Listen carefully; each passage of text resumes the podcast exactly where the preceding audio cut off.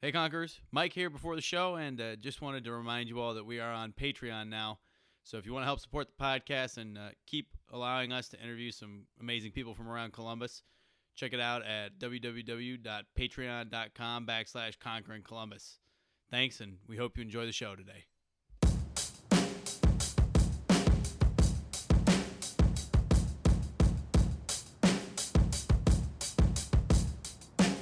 You could drop me anywhere on the planet, in any environment, and I might get, you know, my head kicked in in the beginning, but I'll find a way to survive. I'll find a way to get the job done.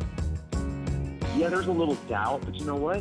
Once again, I think of that guy in my ear. I think about stepping up to the stage. I think about the challenge. Like, I've lost sometimes, but I've won more than I've lost.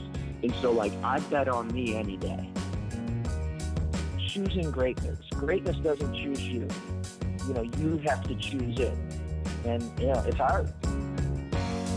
I think there was a hunger in me. There was a desire just to make a difference. There was a desire to not just be status quo, a desire to not be average. This is Conquering Columbus.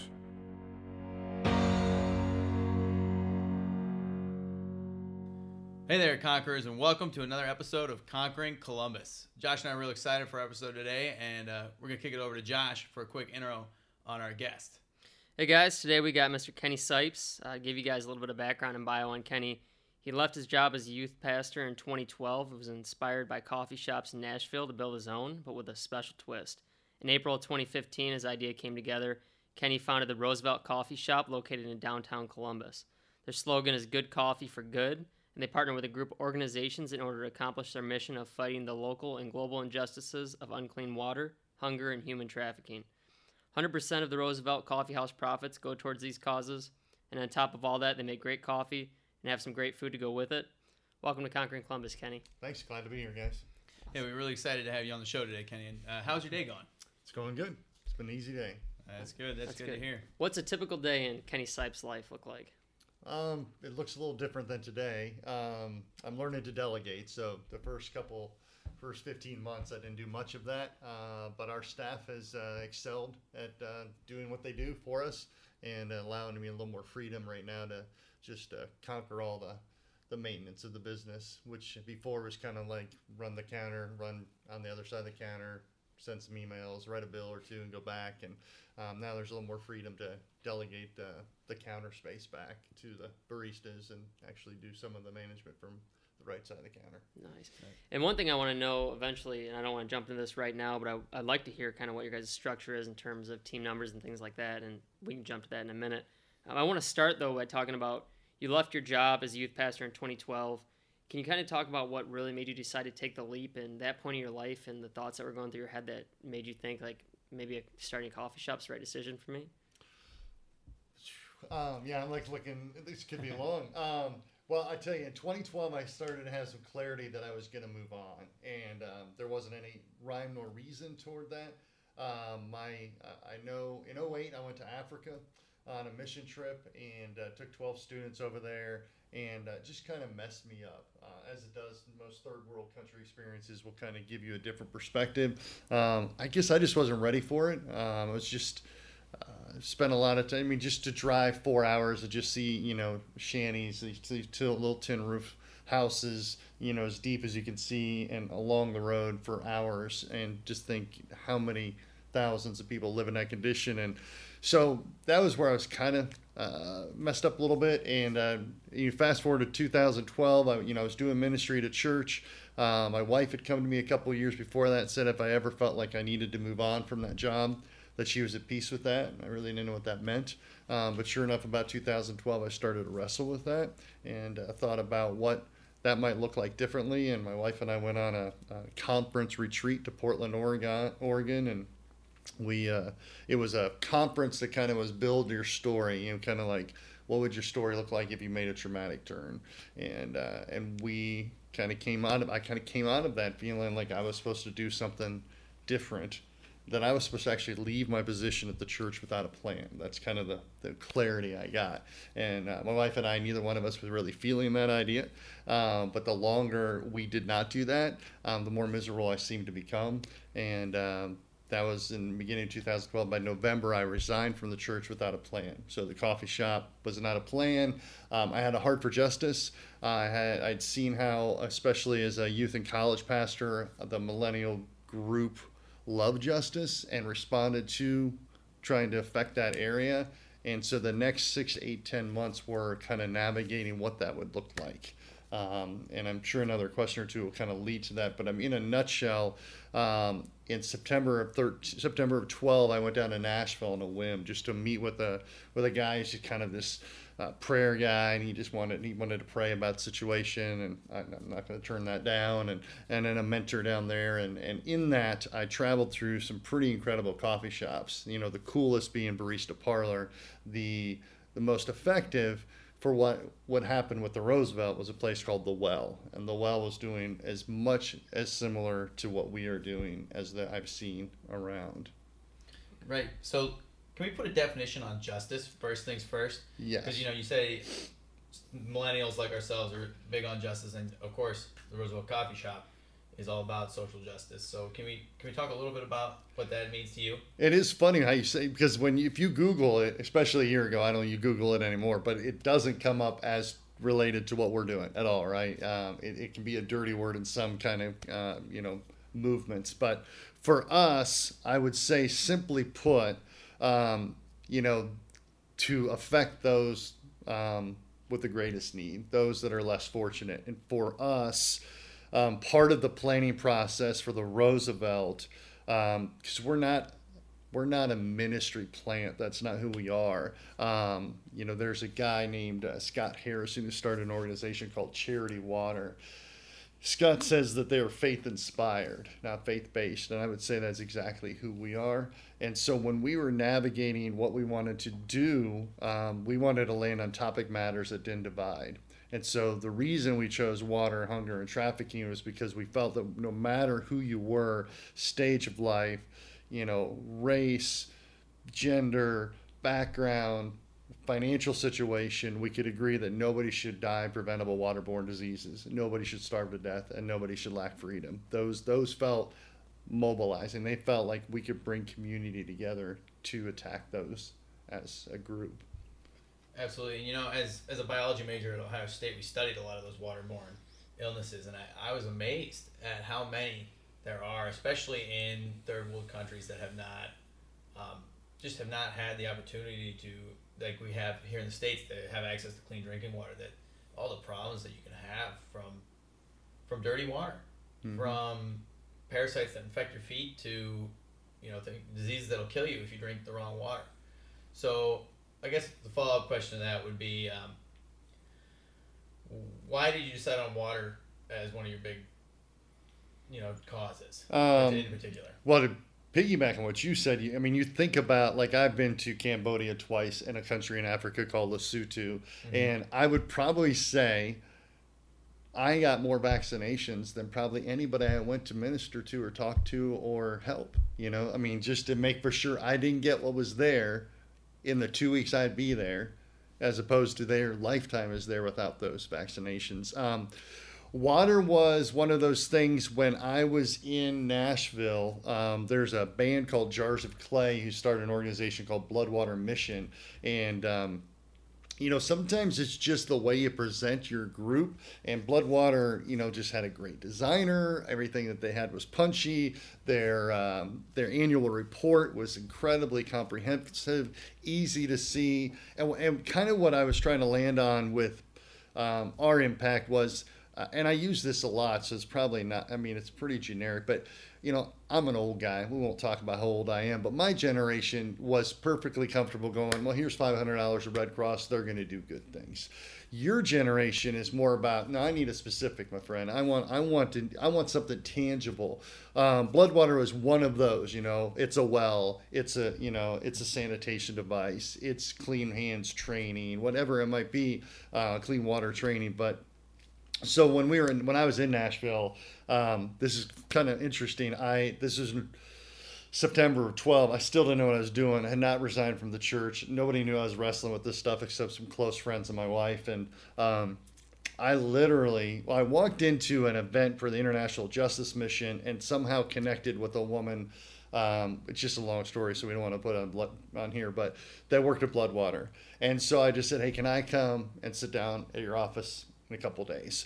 And she said, "Yeah." So that was Monday. On Wednesday, I just walked into uh, this uh, office of Jake and Catherine, and they were like, "What are you doing here?" And I'm like, "I don't know." I just I know that I'm being moved to do something, and uh, you know, so this is my blank slate, and I'm just conveying to you what what I'm thinking and what I think I might be being led to do, and uh, it just birthed a friendship that uh, I still get an email from Jake or a text from Jake three years later, always saying, "How you doing, man?" And um, you know, we've donated um, probably four or five thousand dollars worth of, of stuff, uh, wells and um, you know latrines and those kind of things with that organization, um, and so that that was probably because of a relationship. Um, and then we're also working with a couple local water organizations now, which surprised us that there was somebody doing some interesting and different things in regards to water based right here in Columbus. So there's two different questions I'm kind of juggling with right now. Before you went to Nashville and you were a pastor, were you located here in Columbus or did you move here? no, I was local. I was in Licking County at, okay. at a large church in the middle of nowhere. Which, okay. but it was just kind of this weird place. There's 2,000 members, and we actually at one time had 41 school systems in my youth group mm-hmm. because we were so there was so much within like 10, 12 miles, and people were kind of willing to travel. Okay, so then you take the trip to Nashville maybe elaborate a little bit more about what the experiences were as you were going through those different coffee shops. You said the one that really had an impact on you, and I forget the name. I apologize. But maybe talk about did you speak with the owner that while you were there? Did you kind of integrate with people? No, well, going back to that, I mean, literally, what happened is my dad worked for the airline back in the day, and I had I lost flight privileges as an adult, and then the airline he worked for got bought out, and I got those flight privileges back. So as a result, I literally just said, I told my wife, I said, I'm going to Nashville on a whim. And that's what I did. I didn't have a plan of coffee shops. I'm, you know, I'm a coffee shop junkie anyway. Um, but barista or uh, Nashville seems to be defined by the independent kind of cool coffee shop. So I was down there. You know, I met with International Justice Mission. I met with Bloodwater. I met with Exile International. I met with my mentor. I met with this, you know, hippie prayer child guy, and. Uh, he's just one of those guys. I don't want to describe him, but uh, you know, snaps his fingers every time something's cool to him.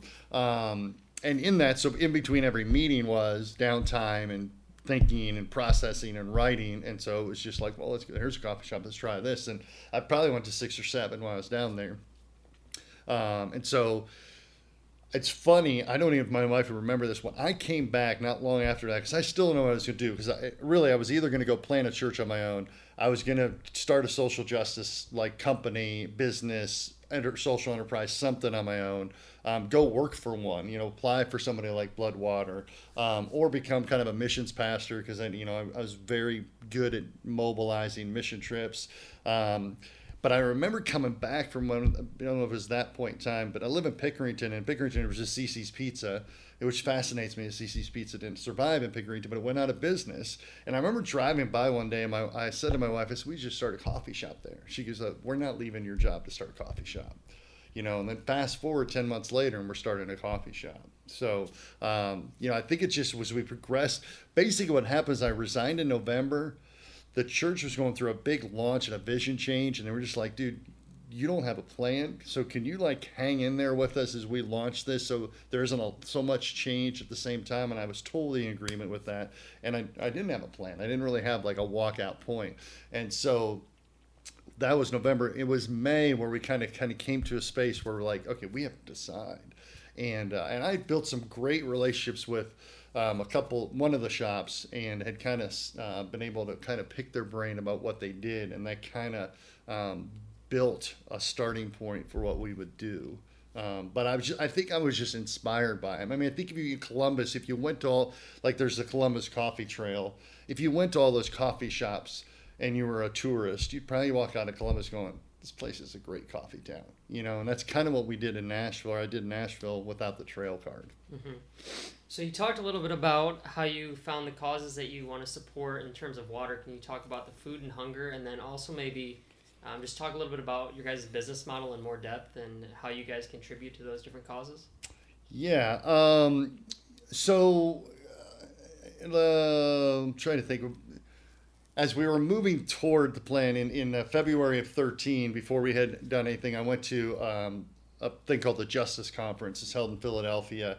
Um, and there about 4,000 people. And just one of those places got the, the ultimate exhibit hall, right? And so, I mean, I really kind of went on the hunt like, okay, maybe I'm going to find a job here or whatever. And that's kind of where I landed on.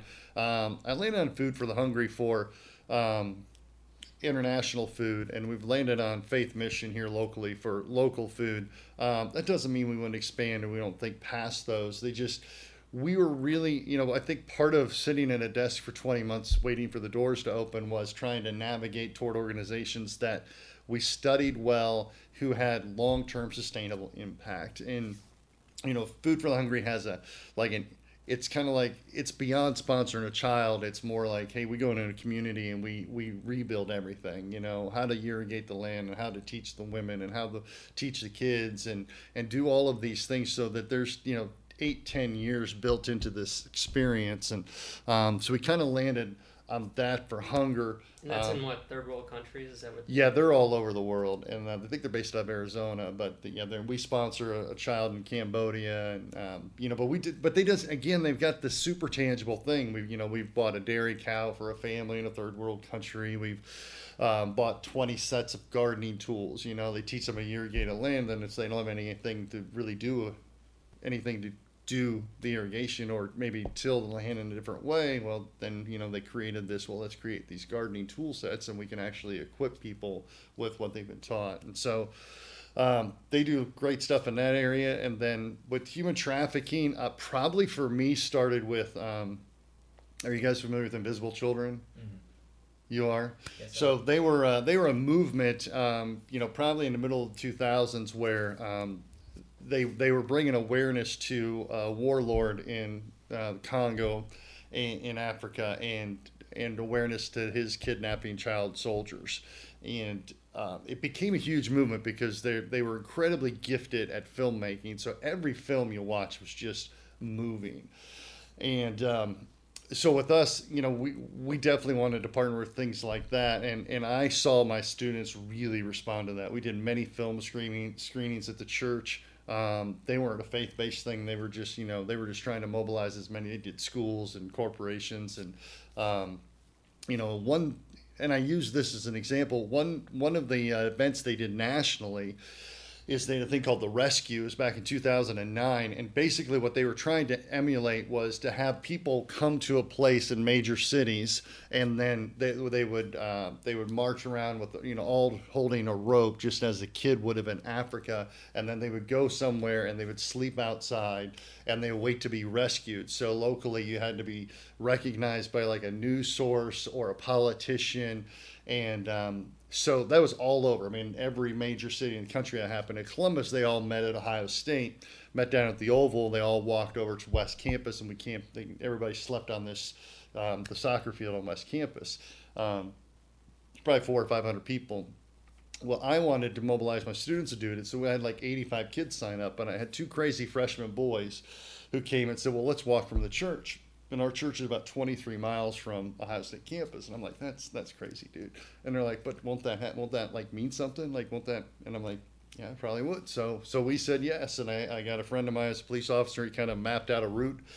We left on a Saturday the Saturday morning of the event and took about eight and a half hours and walked all the way downtown. And you know, two or three kids passed out and ended up going home. And you know, blisters everywhere. And um, you know, we marched to the West Campus and came, slept on the ground. And a local politician came and recognized us. But um, I say that all to say those kids would have walked 50 miles.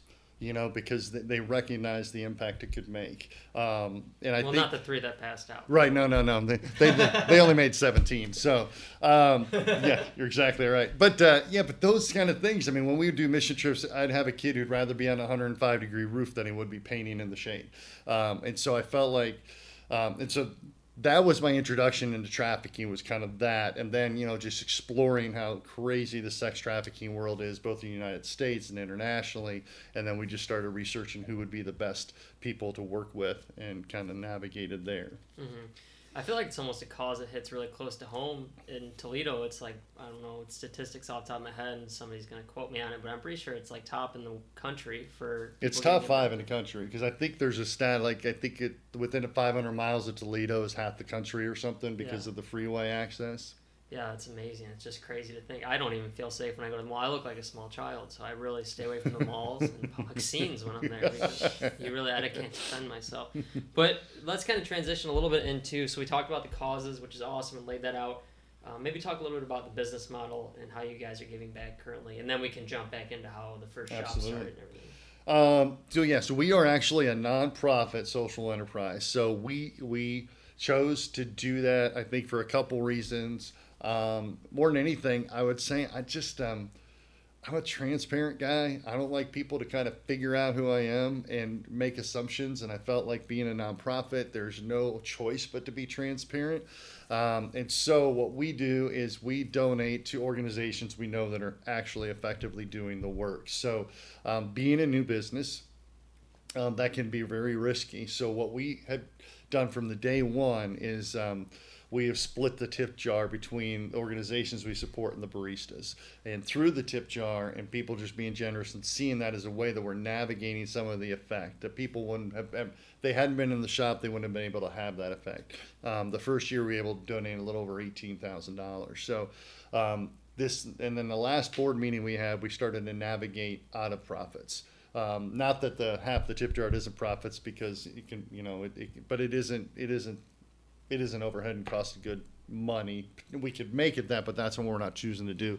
But now we're trying to donate and kind of be faithful what uh, the receipts that are coming in the door and and navigating donations out of that. In fact, we we usually will try to navigate the tip jar for a couple weeks to something and maybe donate four or five hundred dollars if we can and this last board meeting we voted to take we took a couple weeks and we you know we were able to donate about $800 and we were going to donate toward a uh, safe house in uganda for girls that have been sex trafficked and you could donate you know $80 for electricity and $300 for food. And it was like $2575 to cover the whole month's expenses. And so that's what we voted to do is to just make that happen. And coincidentally the director was going over we donated on Friday. She was going over on a Monday, and so she was going to be able to convey that hey, this coffee shop in Columbus, Ohio, you know, is doing this thing to keep us ministering to you to make for sure that you guys are restored back to you know mental and physical health. So one of the guests that we had on, and we'll be releasing his episode here soon, um, a little bit before yours is going to end up coming out, and people listening to this is Mr. Alan Proctor. And I don't know if you're familiar with I Alan. I do know Alan, yeah. Um, and he talks a little bit about linking a low mission, high profit cause with high mission, low profit, or no profit um, causes on the other end. So, did you guys take that into consideration at all when you were developing your business model? Was Alan of any influence? I don't know what your relationship is with him. You said you didn't know him. No, Al, Al and I are buddies, and uh, and he's really. I think anybody with any business sense thought what we were doing was crazy. So the first time I met Alan, Alan said, "You're not ready to open," and I was like, "Yeah, it's too late because we got to open. we got. I can no longer. Uh, my sanity can no longer be planning a coffee shop. It needs to actually happen. So, um, so yes, I mean we we he. So I forget what the question was now about Alan, but Just in terms of when you were creating your business model, did you kind of structure it off of any of Alan's advice, or because I mean, if, if I'm understanding this correctly, it kind of goes against his idea of the way that they should be set up, correct? Yeah, um, yeah. We here's what we found. anybody we presented a business plan to went, yeah, it ain't gonna work. And anybody we presented to, here's what we want to do. We want to make impact. If we can walk into this space without securing loans, be debt free, we can save lives from the day we make the first cup of coffee. And those people gave. So I don't know. Yeah, there's nothing str- smart probably about what we did, you know. And Alan always says, "Don't say you didn't know anything." Everybody says that. Well, he's right. You know, I won't say that, but I will say we probably go against the mold of um, of what you probably should do. I'm still learning. That's what I'm gonna tell you. Uh, you know, I think that almost every business owner we talk to says that, whether they're two years in or or twenty. You know, I'm still learning. But uh, I wanted to ask you about so starting back at the beginning, where where'd the name come from? Uh, the name was kind of simple. Um, when you come out of a church experience, you have some pretty dorky suggestions like Hebrews and things like that, and you're like, no, no, no, no. Hebrews. But so we, so we thought we just we weren't getting very creative, and bef- uh, we actually went on a family trip. Um, my three boys, um, four kids. My daughter was off at college at the time, so three boys and my, my wife. We went to Hershey, Pennsylvania, and then we went to Washington D.C. There's a nonprofit coffee shop there called Ebenezer's. It actually funds a local church's mission program. Um, and they've been pretty successful. Um, and there's actually a book written by the pastor who helped plant the church called The Circle Maker. And so I just kind of, here's what I learned during all of this just ask whoever you want to meet with and they'll meet with you. I just never got any no's. Um, and that, this is one of those where I emailed them and say, hey, we're coming through DC. Can we meet with you? So in that trip, um, we decided to do that. My my kids are probably not the biggest like, hey, we don't want to do like an eight hour like historical monument walk or whatever. So we did like the night trolley tour, and as we were going through the monuments, the FDR memorial quotes really riveted my wife and uh, just kind of spoke to her and and I was kind of like a I was a president nerd when I was a kid. Like when I was in sixth grade, I literally gave like a two minute speech on the president like every week on the announcements. I was that dork. And uh, so when I was kind of walking through FDR, none of it hit me as news, kind of something that I knew, and it was just kind of a refreshing reminder of some of where he stood. But my wife was like, "This is this is all of the kind of things that you would say." And as we were driving back, you know, she said, "You should name it the Roosevelt." And I'm like, "That's stupid." And uh, and then we brought it to the board, and the board was like, kind of good." And we were just looking for that memorable name that was just kind of like. And it's just really refreshing and encouraging just to see things on social media where like, hey, I love the Roosevelt, or going to the Roosevelt, and to think, you know, it birthed out of, you know, there's a conversation driving home from D.C. So not named after the Roosevelts, but definitely inspired by some of what my wife saw. That's a great story. So, kind of jump into from there. You talked about there was a lot of planning that went into the coffee shop.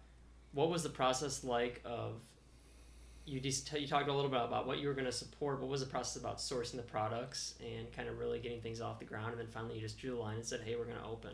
So, kind of take us through that. Um, yeah, a couple things. I mean, so, I mean, I mean, leave a ministry job. I've been there for ten years, and then I'm going to start a nonprofit and, and you know, be an entrepreneur, partner with justice organizations, know what they're doing, and learn coffee. Because really, I, I didn't come from coffee either. So, um, I mean, every youth pastor seems to camp in a Starbucks around the world, but ultimately, I didn't do nothing. So it was kind of self training on all of that from day one.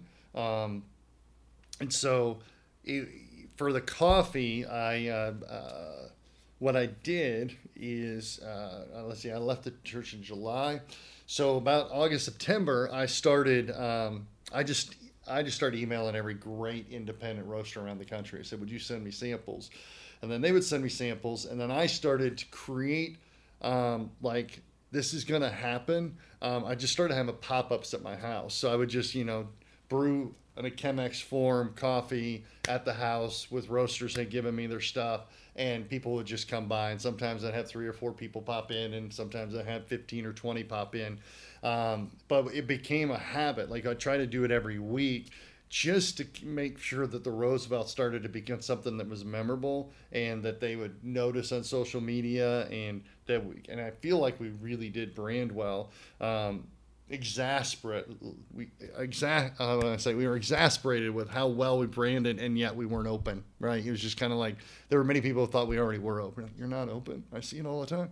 Um, so as we kind of progressed there in January of 14 um, they're talking 15 months before we opened um, a friend of mine right before this the one of the organizations we support called Grace Haven a friend of mine was working for them and meeting with the landlords of the space that we were in and they just kind of casually said, "Hey, we have this big space. We kind of would love to do something like a coffee shop in it or not, but we don't know." And my buddy's like, "I know a guy that's looking for a space." Because until that point in time, I was convinced we are going to be at Ohio State campus. I just, you know, it's kind of the bread and butter. Um, I would rather sit with your age group than my age group. I was at a wedding this weekend. They made me sit with my age group. I'd rather sit with your age group, and um, and so I just that is my bread and butter. And it just we just the doors would not open there for month after month after month, and that was a long part of like the beginning of the search.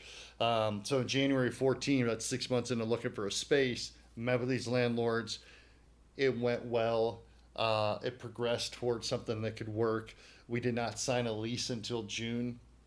Building plans probably didn't get fully accepted and done till the fall. And the first thing we were able to construct was in November. And then we just had some construction delays right toward the end of November. And then that just delayed, you know, December and contractors and everything else delayed us till January. And then we were just working our butts off to get the door open as soon as possible. So really for us, it was a matter of meeting, um, passing inspection. I mean, installing everything we needed, getting things running, passing inspections. I mean, literally the health inspector came in on April 1st. She inspected everything, and this is after building inspection and passed, and plumbing inspection and passed, and electrical inspection and passed, and she she signed off on us, and it was like 11:30, and I said, "When can I open?" She goes, "You can open anytime." We opened that day. We opened like an hour later because um, we we needed to turn receipts, you know, um, and we were in a really fragile place. Um, you know, it was kind of like there was only so much capital we felt like we could leak before it was really going to hurt us and um, some really incredible things happened the first couple weeks to kind of give us some hope, and you know, from there it went. And you took no investors during that entire time. Where did the capital come from to start the construction? We just fundraised. Wow, that's awesome. So yeah, the people. So mostly around Columbus, or was it from people everywhere? Um, mostly around Columbus. You know, we did a couple. We did some interesting fundraisers. Uh, the shirt I'm wearing is actually from a fundraiser. There's a site called Cotton Bureau and basically you put up a design of your own shirt up there. If you sell 12, they'll print it. If you sell 25, you make the profit off of it.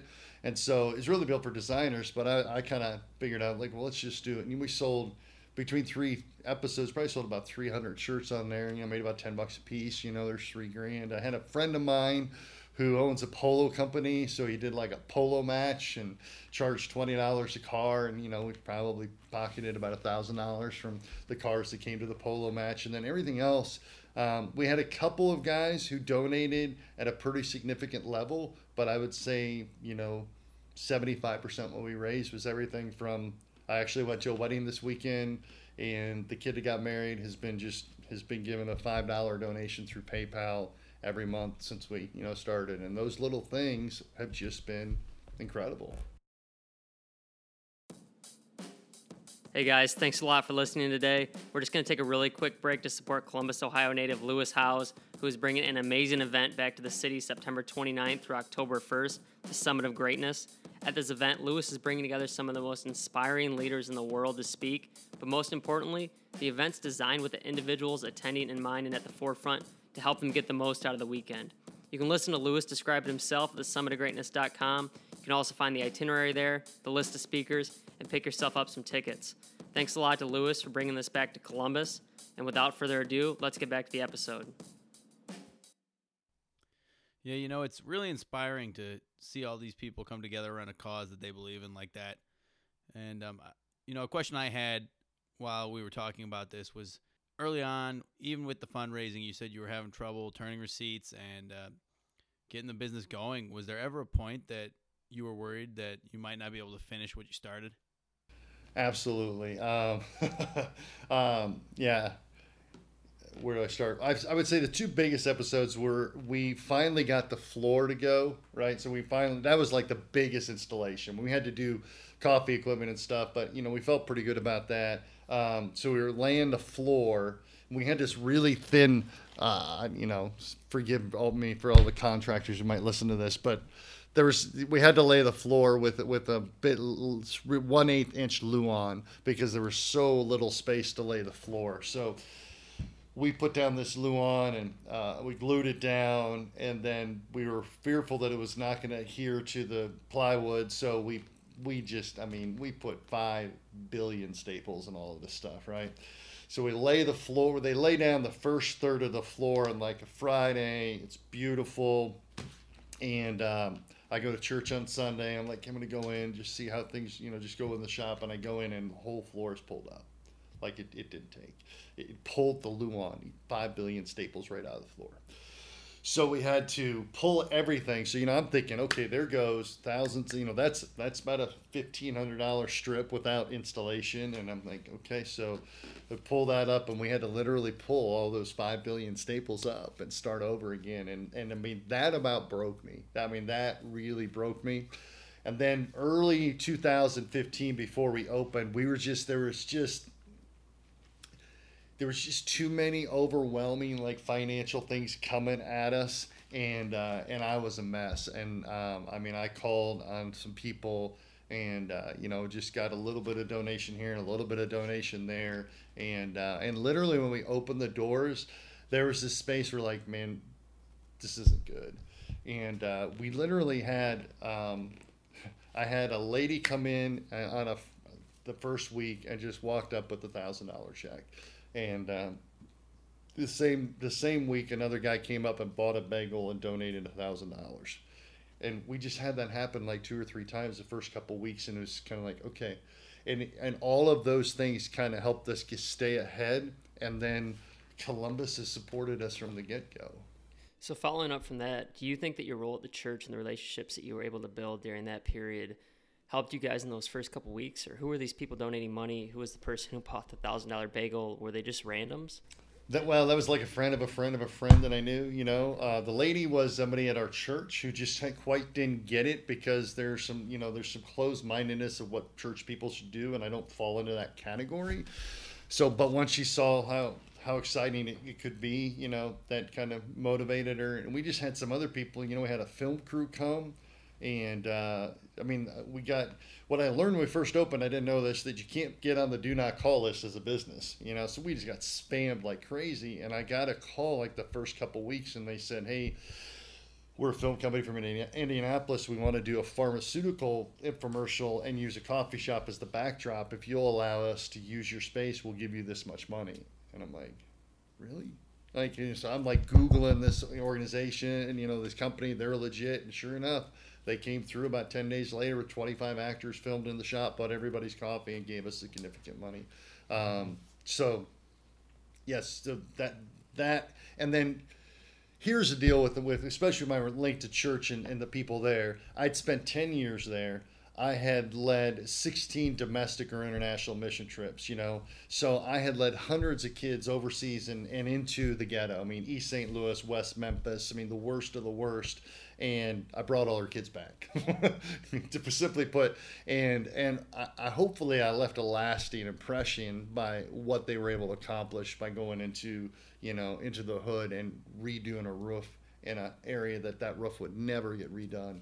Um, and in all of that, I think I built a reputation with the parents of those students um, and the students themselves that if I was moving towards something like this that aggressively, and uh, and believe me, I would have stayed a youth pastor till I was 90 if they would have let me. So it wasn't like I was unhappy. I just knew I was driven to do something differently. So um, so yeah, so just I think I'd built a reputation with the people who knew me that it made it easier for them to be confident in what was going to happen. So you guys get the shop open and start turning receipts and getting things going. Are there any more hiccups down the road as you move forward, or have things been pretty smooth over? Um, yeah, I mean there was there were some hiccups. There was uh, pretty significant unforeseen invoices we just didn't know were going to come down the pike. Um, that just threw us for a loop, you know, because we're just starting to stare at numbers for what we knew we would have to, you know, we, we knew our coffee numbers and you wouldn't believe the milk numbers, you know, but they're huge. And I always like to show the milk invoice to like a college kid, and they're like, "What?" Um, you know, but you know, we knew overhead and rent, but you know, um, utilities were much higher than we anticipated. Um, so yeah, there was just kind of, I guess, for us, what really spooked me um, uh, was the unforeseen, like just like those things that would come up and uh, it just took me a while to build the moxie to go okay those are going to happen. And i'm built like that. I'm, I'm built like okay you can hit me and i'll be okay. But for some reason i just because you know i went into business at 48 years old with four kids. I gutted my retirement. I, t- I gave away a salary that would have sustained me until as long as I wanted. Uh, I was making half of what I was making. Um, so you know, there's a lot of pressure. There's still a lot of pressure in the home front about you know, did we dig too deep of a hole personally to take care of our family? Um, and so all of that's kind of weighing on there. And then, I mean, to, to be honest, um, it was just it was it was funny. I yeah, looking back, we will always look at the first year of the Roosevelt like, holy crap, look what we did. But you know, by September, our great dog that was invincible died. Like broke his leg, broke her leg, and we had to put her to sleep within an hour and a half. Two months later, my dad died. And then my son's diagnosed, my 17 year old son's diagnosed with a chronic disorder that today he's now taking chemo pills to sustain this connective tissue disorder that he's been given. So you just think you're just like trying to carry all this and have effect, and there's great impact, and then there's just stuff going on, you know. So um, those things just weigh on you, you know. So everything, so everything that you just learn to roll with. It's kind of like we did this on risk, you know. And as a man of faith, there's no reason to have faith if you don't risk. I mean, people, I just have faith. Well, have faith in what? You know, well, if there isn't, if you aren't willing to risk where you have nothing to depend on but faith in whatever you think is out there, but that, that's faith. And so, the last year's been about the unforeseen. You know, the unforeseen finances that we didn't know we would have to be. You know, the unforeseen dog death, an unforeseen father passing away, an unforeseen son getting sick. So, um, those are the things you kind of just keep pushing through and navigating through. So faith, were, faith was obviously a strong building block for your time to make it through those things. But did you have any significant mentors? Is there anybody that really stuck out within the Columbus community that stepped in and maybe not only helped just you individually, but helped the coffee shop in general? Uh, that's a great question. Um, yes, I, again, it goes back to I mean, I said it simply a few minutes ago about everybody I asked to, to meet met. Okay, I mean, literally, I went. Ethan, my oldest son, and I went to that justice conference. It was put on by a guy named Ken Wytsma, who wrote a book called Pursuing Justice. And uh, as we, he, this was in Philly. He lives in Bend, Oregon. So we're walking through the line just to kind of get the book, you know, you know, the, the, the autograph, whatever. I just stopped him, and this is right in the middle of all this planning, right? 2013. I said, "Hey, if I came to your house, would you give me a day?" And he said, "If you come to my house, I'll give you a day." So I, I uh, so eventually I would end up at that guy's house. On another trip, I was at a, uh, was at an event, a Bloodwater event at somebody's house, which was another long story of how we even got there. And as we're getting ready to leave, this guy says, "Hey Kenny, how do I know you?" And I'm like, "I don't know." So we went back and forth, and eventually figured out that um, he was 21 Pilots band manager, and I was kind of a, the old 21 Pilots fanboy. And you know, Josh back in the day played in our worship band for for a few months at, at the church I was at, and we kind of were friends. And uh, and so out of that, I told Brad what I was going to do, and Brad said, "Well, let's meet." And so we met, and then his daughter was marrying a kid. You know, they were involved in ministry out toward west in the west, and the, the his future son-in-law's dad had planted a church in Salem, Oregon, and they built a four-story building that was housed like a 2,000 square foot coffee shop.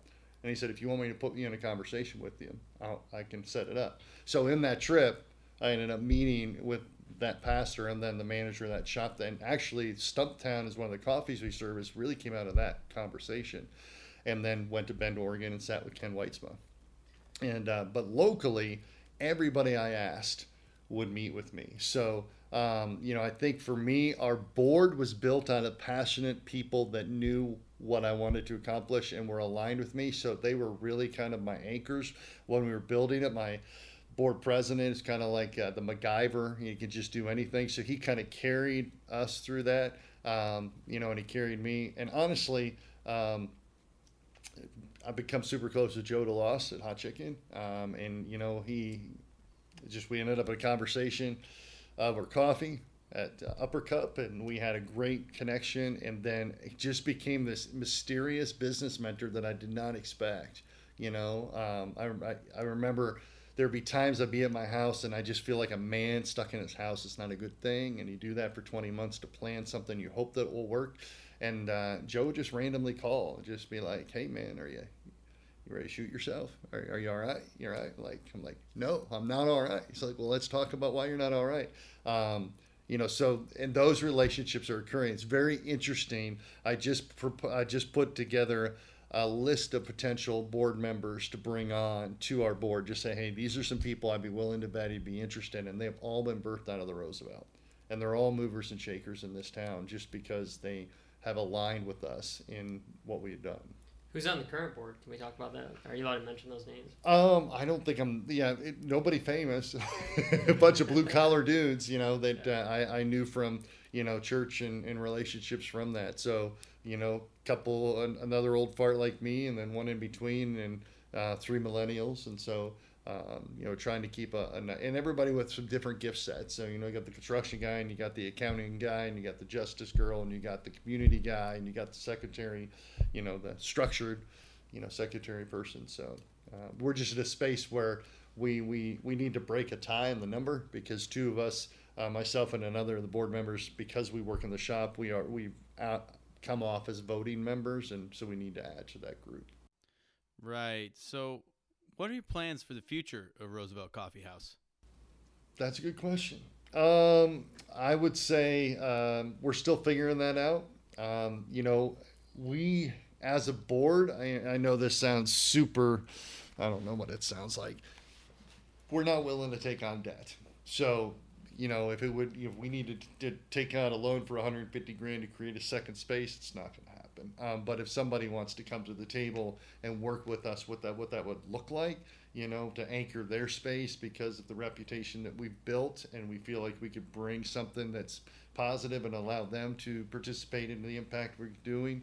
That's that's a conversation we've had, and we we will continue to have. Um, and then you know I think five years down the road, we'd love to be a roaster. Um, I've got a couple guys on my team; they're incredible. You know, they're they're the the con they're, they're the what are they? They're the coffee nerd, coffee geek dudes of the, you know the area. Just like you know, every shop's got those guys, and these guys would be great at that. And you know, I think it would be pretty sweet to have the Roosevelt roast and and do some super things with that. But um, much like what we did with our shop, we want to be great. So, um, you know, we didn't we didn't go in as a mom and pop, just kind of like, hey, let's wing it. We really uh, we hired well. Uh, we hired coffee guys, and um, we studied coffee well because we just we knew we knew the cause would sell itself but it doesn't necessarily mean a lot if the product isn't very good. So you know, people would come in and go, "Yeah, I love that guy. Those guys do a great job." Yeah, the coffee's not so great. So we, we really came to the table hard with a great product, which I think has built a reputation because I think 50% of the people that walk into the shop have no idea what we do other than make coffee. They just think that's what we are. Um, and we would want to go in with that same mentality in roasting. You know, we would send our boys to the there's there's a Roasters Guild of America. There's a birdie nerdy coffee things going on in the world, boys. Um, one is the Specialty Coffee Association of America, and then there's the Baristas Guild and the Roasters Guild, and so we would put them into that space. Nobody would care but us, but they would. So you mentioned that obviously a big challenge would be taking on debt. Is there any other challenges that you would imagine? Would you guys stay in the Columbus area? And I don't know how much these thoughts have even gone through your head in terms of a second location, but has anything else really popped up where you said, all right, even we do get this funding, you know, this is going to be a huge hurdle for us to overcome? Um, I, I probably would stay local first. I feel like there's some, I mean, it's interesting. There was, uh, this number's old now, but in like, in like Manhattan and in, in surrounding New York Manhattan area, there's like I can't even remember. I want to say there's like 700 independent coffee shops. There's more independent coffee shops than Dunkin' Donuts and Starbucks combined. Um, so that means that there's space for that to happen. Like Brioso opened across the street from us, and it's been advantageous to both of us. You know, you go to Short North, and you're in walking distance of Imperial Mission and One Line, are all within three blocks of each other. So I think there's space to expand within the city and have impact because even even if we move just on the other side of the river, I think there's going to be people who are like, oh, I had no idea this is what you do. Um, the the only thing there is, it's funny you mentioned that. There's a guy named Jeremy Cowart. He's an uh, international photographer based out of Nashville, and uh, I would love to be a part of what he's doing. He's doing a Kickstarter right now for a thing called the Purpose Hotel, and uh, he's building the whole space to be um, effective for people in need. So like you'll have free internet in your room, but if you want to get the better internet, if you pay for the better internet, it'll provide for help for a restoration of a human trafficked victim. There's going to be a water experience in the lobby, and that's going to help build wells. I mean, the whole hotel is built on that. So now, if he came and said, "Hey, would you like to anchor the hotel as the coffee experience?" then we would probably have a conversation, and I feel like we could probably mobilize some support for something like that. But that would be the only out of town experience I'm really thinking I would engage at this point. So you get the stale bagel, but if you get a fresh bagel, right. this is what you get. exactly. You three That's kids. Right. That's right. and you get a better bagel. but yeah, so um, kind of moving towards the end here, but some of our miscellaneous questions we wanted to ask were uh, based on the lines of people in Columbus, some of our listeners out there. Um, we hope that some of our listeners out there are entrepreneurial minded or have the ideas of starting their own business with, you know, maybe justice as a theme. And would you have any advice to that sort of person who's thinking, hey, maybe I'm just going to leave my job and I have this idea, but I'm not sure how to get it done? Um, yeah, a couple things. Don't leave the job. That's what I did, and I thought it was super cool and super smart and super. Uh, I mean, I, honestly, I don't think I would have the time to invest into what has helped us succeed. So I would say there is, there it could have been the right thing to do. I mean, it's worked, but uh, um, yeah, I would say a couple things. One, there's all kinds of stuff going on in this town. So as they said, look up Alan Proctor. You know, look up for you know social the Center for Social Enterprise. Um, there's they're hosting an event called Sea Change coming up in the middle of August here, and um, there's a you know there's a thing called Give Back Hack, and um, that's a I don't know if you guys heard of Give Back Hack. Yeah. Uh, they hold it at CCAD, and it's just this weekend where they put like you know students with mentors, and they build businesses in 48 hours, and they present them on Sunday night, and um, you know they and then they navigate money to the best three ideas to see if they can launch them. Um, so I would say all of that because I didn't know a lot of that stuff was going on. I was just starting to dig in a little bit. Um, I think if you're for profit and you are uh, female um, or a minority, there's a there's a economic uh, I can't even economic community development. It's ECDI, and they just have an incredible uh, space there. I joined just because they they help for fifty bucks. They kind of walked you through like a, several hours of how to write a business plan. Uh oh. Uh oh. Looks like uh, somebody has turned the alarm on here at the office, folks. so uh, that this happens from time to time. There you go. Actually, first time happening in an interview. So There congratulations. Thank you very much. Um, so I mean, East, so I guess do a lot of exploration. Um, I think there's there's incredible space for many more things to happen. Um, I think there there's just super creative things going on. Um, and I don't think there's no I there's not any idea that I wouldn't want to hear somebody bring to me. Like if somebody say, "Hey, would you sit down with me?" That's what everybody did with me, and I feel like Columbus will meet with Columbus. I I, I, I, I sometimes kiddingly say that I feel like if I would emailed the president, he would have said, "Well, let's meet," because everybody I said that to met. You know, no matter what space they were in, no matter what level of uh, you know notoriety they might have been in. So um, so yeah, I would just I would. I think Columbus is a great town for something to occur too. I mean, there's all kinds of things happening here. Absolutely. And Josh and I have talked about this a little before, but we've done the same thing. We we are, we're, all, we're constantly emailing people in Columbus that are you know doing things that we love, like yourself, saying, "Hey, let's meet up," and not very many people turn us down. Yeah, and I haven't been in enough cities to really come up with an accurate depiction of what they would be like, but I feel like in Columbus, most definitely, there's just like this hunger amongst everybody to create something great and make the city better. And I think there's very few people that you can reach out to that aren't going to give you their time and effort to contribute to making something great here in the city, which is pretty cool to check out. Um, but one thing that I'm kind of interested to hear is most of your coffee sourced locally. So why did you choose Columbus-based businesses to um, get your products from? Um, so our coffee experience, we use um, Stumptown Coffee out of Portland, Oregon, which is one of the great independent coffee retailers in the country, roasters. Um, their only presence in in Ohio actually was Kittie's Cakes in German Village, who still sells that, um, you know, but no coffee experience. And then so coffee is a pretty interesting commodity. So when you use a roaster, it's pretty rare they want you to use another roaster. I mean, they're going to come in and they're going to build into you. They're going to train your team. They're going to probably wholesale your equipment so you get the right equipment. So it's I mean, if you think about it, of any coffee shop in this town, nobody's selling two different coffees. You know, Brioso sells their own. Mission used to sell like uh, they would do a rotating roaster thing, and now they're selling their own and rotating roasters. Um, but everybody else who roasts roasts their own. Anybody who doesn't roast usually lands on one coffee. But as we were kind of navigating closer to this and wanting to have the best experience possible, we just felt like we wanted to have a relationship locally because our justice was built like that. Like we're affecting hunger internationally, we're affecting it locally. We work with trafficking organizations internationally, we work with them locally, and so we felt like the coffee would be a model that we could do that, and we could probably convince Stumptown um, to say, okay, we're, we're I think that's a good idea.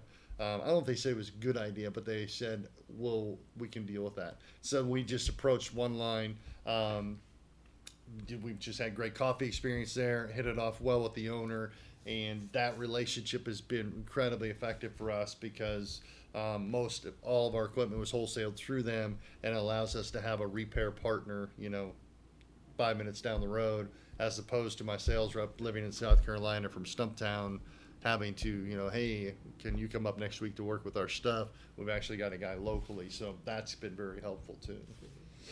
What does the community look like? And this is just a random question that's curious in my head of the Columbus coffee shops. Are you guys all pretty well connected? Do you share ideas with each other? Is it like a community or is it like a fierce rival when you see each other on the streets? It's like the um, it is. I think it's pretty collaborative. I mean, I think that's why Experience Columbus created this thing called the Coffee Trail and basically what those things what what they asked well we asked as coffee shops is anybody on that trail would meet the standards of specialty coffee?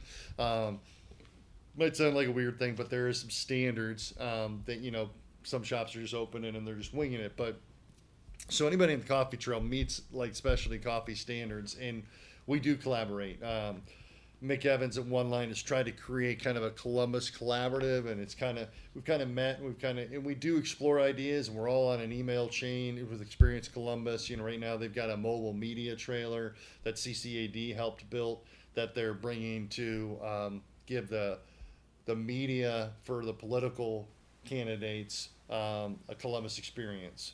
So basically, if Hillary or Trump come to town on a whim, they'll have this mobile media trailer there and you know they've invited all the coffee trail partners to say hey we're just going to email you first one in can you know and I, I, think sure there's competition but like i said it usually coffee shops in close proximity usually amplify each other rather than deter from each other um, because especially coffee is kind of like you know it's like craft beer. I mean you're probably going to go to you know, Strongwater and Land Grant, you know, it's right. I mean, they're probably both worth trying um, and checking out, and they, they probably benefit each other in the long run, and coffee's much the same. Um, so it's collaborative probably until it hurts you financially, right? But no, it's, I mean, it's pretty collaborative here. Right. And I feel like, you know, coffee's becoming more and more like that craft beer scene where you're getting people. I mean, I, I, honestly, I don't know enough about, about coffee to be saying that, but the more I see coffee shops pop up, the more I'm thinking that especially with millennials, you know, would you say mm. that um, we're kind of getting this craft coffee? Well, it's almost something you can take pride in, right? right. I mean, like right. almost like when you find a craft beer that you really like, and then it starts to become something you match with your personality, you know. Yeah, and the more, and then you know, we're always rotating the menu, so that's exciting to people. I mean, that's that's why I go to other shops. I'm always excited to see what they're trying to to do. And for us, I mean, it's funny because I think some of the millennials do um, camp on the local. So they usually will order one line, maybe over Stumptown because of its local appeal. Um, and then some people, I think we get a lot of tourists that come in from out of town who know Stumptown's reputation. So, um, you know, all of our roasting coffee shops in town here are pretty stellar, but sometimes familiarity is more important. And a tourist might go, oh, they're serving Stumptown. I know what that's like. I'll go over there. So, um, yeah, there's a little bit of each. So here's one completely irrelevant to coffee, really. Maybe it'll switch back to coffee. I don't know. And I don't even know if I can ask this question because I'm stealing it from another podcast, but I'm interested to hear. I'm going to start answer, asking it to all of our guests for here tonight because good. I'm on the edge of my seat. I just want to know if you could have lunch with three people, who would it be? It's not that stellar of a question, actually. When it comes out loud, it sounds better in my head. But you should have said it more dramatically. Yeah, we'll, we'll edit. I'll edit dramatically in there. Um, I would probably say uh, Gary Haugen. He started an organization called International Justice Mission, which I always say is kind of like putting, uh, you know, the Jason Bournes with the lawyers with the sociologists or uh, uh, psychologist um, because basically they'll infiltrate maybe a Cambodia brothel for months until they finally feel like they can go in there and they've taken footage and they've taken cameras and they've done interviews. They go in and they arrest and then they prosecute and then they take whoever they've rescued to a facility where they're going to be restored for probably two or three years. Um, so Gary Haugen started that org. I would probably say him. I'd be very curious to meet with Jeremy Cowart. Um, and I really feel like I could probably call it, you know, make it make it happen. Um, and the other one right now is I, I would I would I'm curious about meeting with Todd Carmichael. Have you guys seen Dangerous Grounds? Mm. It's this TV show where you know basically a guy tries to find find the most the best coffee bean and he goes into dangerous areas. It's a little overplayed, but he started a coffee company called La Colombe. And it's based out of Philadelphia. They've gotten bigger and bigger, and um, they uh, they they're, they're doing some Haiti coffee stuff right now and uh, we I have a girl that's interning with us that last year kind of came in the shop, went on a mission trip for like a month last summer to Haiti, and then never returned. Not because anything happened to her, but because she just never felt compelled to come back. Then she came back and she wants to create a coffee experience down there. And uh, so I'm just soup. And this guy's adopted like two or three Ethiopian children out of his travels through coffee and has seen the need in the world. So I'd just be curious. It sounds, it looks, seems like a guy who loves justice, loves coffee, and is trying to make a difference. So, so Cohort and Carmichael and Hagen. There you go. Nice. They're listening, which they probably are. We're international. Um, they go ahead and they'll get a hold of you. We're not, we're not international. Don't listen Well, to Josh. I mean, I saw a download number in Russia the other Right, day. we, get, so. we get pings from China every once in a while, right? So uh, I guess that makes sense. Well, La Colombe's been trying to sell me stuff, and I emailed him and said until my, my number one priority is for me to have a conversation with Todd Carmichael. So let's start All there. And then last final question we'll ask you, and then we'll let you go on your way. You know you got a lot to do tonight. Um, our slogan is "Live uncomfortably" because we kind of believe that successful people and people who achieve significant things in the world have you know lived uncomfortably for either a significant portion of their life or maybe their whole life to get to where they want. Do you feel any periods of your life, and I think I mean just from hearing your story, there definitely is that you had to really live uncomfortably to get to where you are today and where you've achieved things in the past. Yeah, I mean, I think there's a, there is a comfortability of when you parent four children, and you've been married for 25 years, that the, you you feel like you want um, continuity and comfort and predictability, and I've stripped that from my family. I, I've taken that out. It does not exist right now, and so. Um, so living uncomfortably, I think, has been kind of what we've become, and, and, and even in that, when we went to that conference in Portland, um, it was about writing your story, right? And it's in every story, you know, you take any movie, it has, you know, it has a protagonist. There is the star of the movie. Ninety-eight percent of movies have that protagonist has to overcome something and to get what he wants. And in that getting there, he has to make some type of um, inciting incident. He's going to have to, for me, and so in that, when I was in Portland, it was for for my job. It was leaving without a plan. You know, um, with my family, it was being more intentional about the time I spent with them. With my my mom and dad, it was what if I didn't work and I had more time to give them. Um, and when it came to justice, what if we created something special? And now to look back and I didn't have any idea what those plans were, all of those things occurred. And it took like making, taking risky choices. I remember sitting down um, before I even had a board, I had a thing called a dream team years ago. I felt like the Lord said, Hey, just keep writing down people. And when you want to do something, this is who will come with you. And so I did that. And uh, I had a meeting at my house with like five or six of those people before we had figured this out. And I, I bought a puzzle, this really complicated puzzle. And, uh, and I put all the pieces on the table when we got together and I hid the box. And I said, let's just work on it. And, and I was trying to make the point that this is what this, we don't know what we're doing like we don't know are we doing justice? Are we doing a coffee shop? Are we doing you know we, maybe we're just starting a business maybe we're not starting a business maybe we're going to go back to the church. But let this is the way it is and let's just keep piecing together until we have some clarity. And uh, and that's where we found i've found like as uncomfortable as it's been clarity has been provided the more we stay in that space of like you know i just don't want to be predictable. I want people to go what are they going to do next?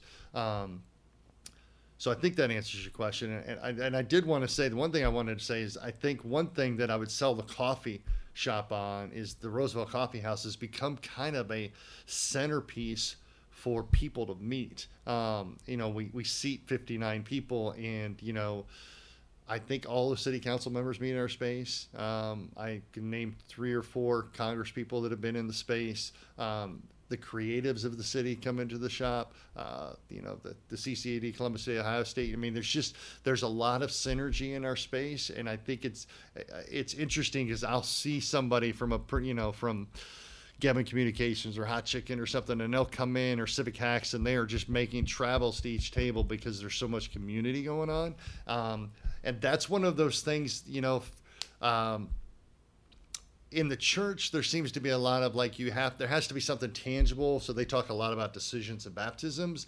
And my tangible in church was always like, I want to see the 15 year old boy when he's 25. I'll tell you then what the result is. And for us, when you're writing a business plan, you cannot communicate Heather Whaling from Geben Communications knowing nine different individuals from different corporations in our space at one time. You can't write that into a business plan, but it's super powerful and it's super mobilizing. And then it becomes a, a, a media post, and other people are like, why is Heather in that space? And David's there, and this, you know. So those are some things that um, just to sell the space and to sell the coffee shop is. Uh, we feel like we're mobilizing that, and uh, and part of the business plan was to mobilize people who are affecting the areas of hunger, water, and trafficking. And that's how we ended up in a relationship with Pack H2O that creates um, backpacks that hold water for people in Africa as opposed to carrying a big old jug on their head.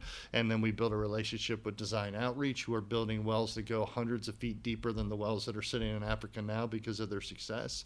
Um, and that all of that was that was bred out of people showing up at the Roosevelt and expanding their thought process about how they might be able to be impactful and then seeing what we were doing and then you know there it goes. Super cool maybe the most astounding part of that is that you got five of your friends to sit with you as you threw a puzzle on the table. I have i couldn't i couldn't pay five of my closest friends to sit there and make a puzzle with me. We had things to talk it. about. It wasn't the only thing we did.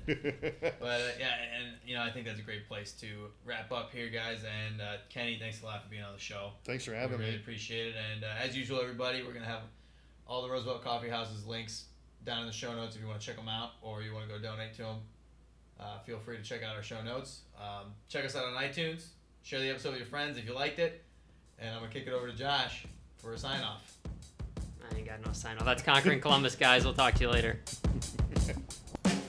you could drop me anywhere on the planet in any environment, and I might get, you know, my head kicked in in the beginning, but I'll find a way to survive. I'll find a way to get the job done. Yeah, there's a little doubt, but you know what? Once again, I think of that guy in my ear. I think about stepping up to the stage. I think about the challenge. Like, I've lost sometimes, but I've won more than I've lost. And so, like, I bet on me any day. Choosing greatness. Greatness doesn't choose you. You know, you have to choose it. And, yeah, it's hard. I think there was a hunger in me.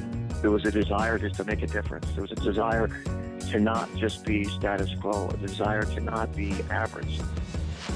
This is Conquering Columbus.